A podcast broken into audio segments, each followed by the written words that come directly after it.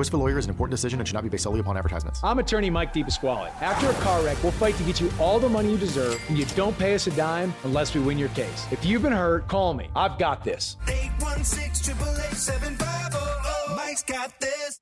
Welcome back to Preps KC's Football Friday Night, driven by the McCarthy Auto Group. I'm your host, Dion Clisso, joined as always by the coach, Harold Wamsgons, and we are here in the Preps KC studio, powered by Xfinity Internet. Supercharge your home with supersonic Wi Fi for an ultra fast and incredibly powerful connection. It's that time again. We bring in our own Andy Meyer. And Andy, you uh, saw Oak Park Park Hill last week. A good game. I, I think you're kind of, when you go to Oak Park, you're going to get a good game. I mean, uh, they're 11 and 0, but they're entertaining and they play good close games. And, and they made a good interception there just to stave off a comeback by Park Hill to win 17 14. Um, you've seen a, a lot of them at this point seen Liberty North once, but you know what Liberty North is over the years. Uh, this is going to be a big test for Oak Park, but they're they're answering the questions every week. I mean, they haven't gotten beaten yet, and they've and they they're they're when times are adverse, they are rising to the occasion. Uh, as you said, sort of she was on the other foot with them. Normally, uh, I say normally within the last like month or so, maybe they've had to be the one to come back mm-hmm. from behind. I think on three separate occasions against uh, Fort Osage and was it was it Lee's Summit and then uh, Lee Staley Summit was, yeah Staley had to come back on Staley but Lee's Summit was like they were trading scores and back and forth and it was a crazy back and forth yeah, one. This they had to come they, back on Grain Valley too. They, that was a that was a late win so, so they're no strangers to that. But this time they had got enough of a cushion, and Park Hill just incredible, just furious rally from them. They had um, not really been able to get things going until they really started clicking late. Uh, th- they went to a sort of hurry up um, offense, and they were like, "All right, we got to go." Like up tempo, really started. It seemed like got into a, a rhythm and kind of a flow there. Got the onside kick. Were right on the edge of the, the red zone uh, before that that uh, game clinching uh, interception uh, to send Oak Park to its first district championship since 2001, mm-hmm. and uh, and yeah, and just continue their uh, incredible unbeaten season so far. But you know, for as much as they've accomplished, you know they've they've got some really fantastic wins on their schedule. You look at Grain Valley beating Platte County by three touchdowns, um, Fort Osage, you know. Plenty of them like that, but th- this is where they're really going to sort of th- this game is they understand they're playing one of the best teams in class six. They played a largely class five schedule um, through just you know the virtue of scheduling and like things that that's not in their control. All they can do is what's in front of them. And this what's in front of them now is the biggest test um, yet uh, in in terms of like matchups and what's on the line uh, you have to go back a generation for for yeah. it to be have this many marbles at stake and everything.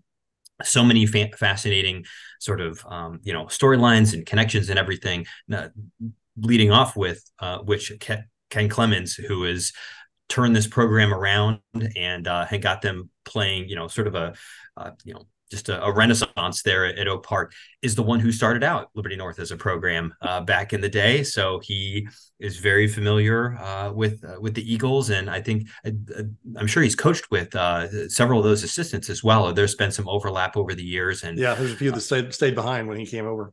Exactly right. So you know the, the lots of you know good strong connections great players on both sides of the ball. You know you've seen what uh, liberty north has been able to to finish the year incredibly strong as well. You know that uh, I, I, think what was that blue springs game? Yeah uh, 21 to nothing then outscored them 71 to 10 it, that that was a nice sort of um, reminder of the, the caliber of, of program that Liberty North is, just how many how many uh, the, the, athletes on both sides of the ball, and they, they can just do everything.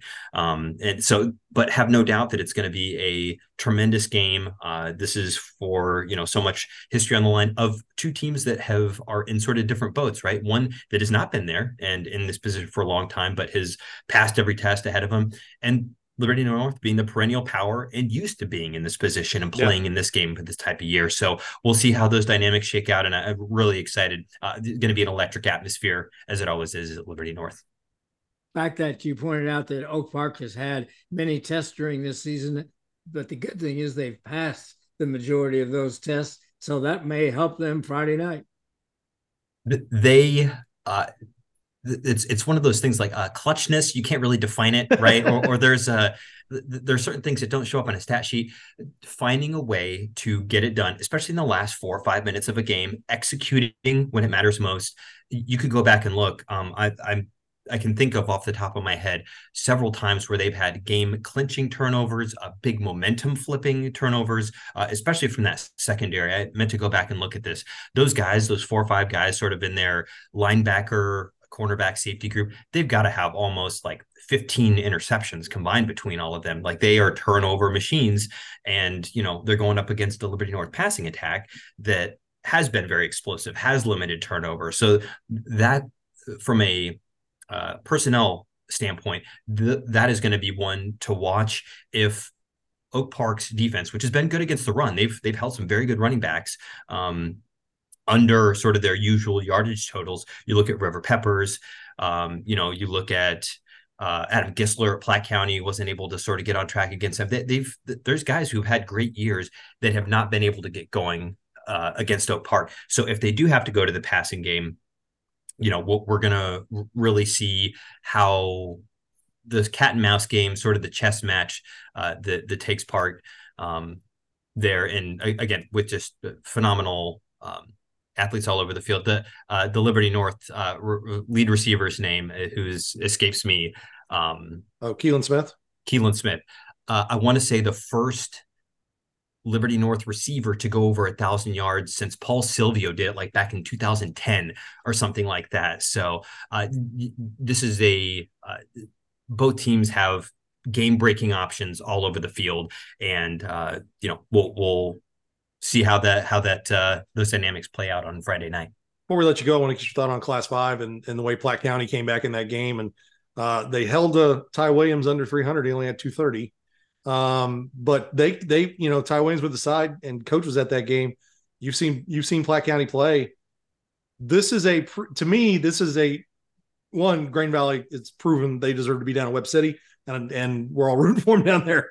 Uh, but Platte County kind of showed what the future may hold here this year, didn't they? A little, a little, little were they ahead of schedule with all the sophomores, or they probably feel like they they should have been still playing, even though they they uh, lost to Grain Valley twice yeah, you go back and you look at that game when they go down 24 nothing, it would have been very easy for a young team full of sophomore and junior starters and you know, a good a good senior class, some some really strong contributors, but so many talented sophomores that have really stepped up to the occasion this year.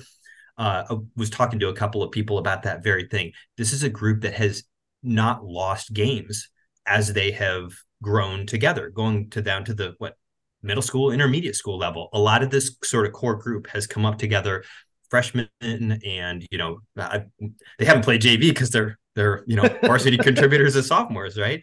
Um, but you you have to believe that they have. Uh, you, I think you could sense the belief and the buy-in uh, that they got as they won some of those really tough games like amidst a challenging schedule and continued to just make progress week over week and had guys that emerged uh, gisler you know uh, probably first and foremost was not the team's starting running back week one.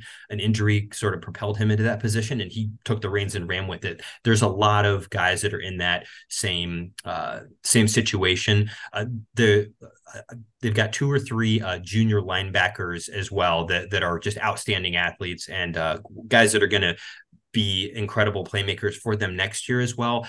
You look at the way that game ended; they had opportunities to, you know, come back and, and win the thing.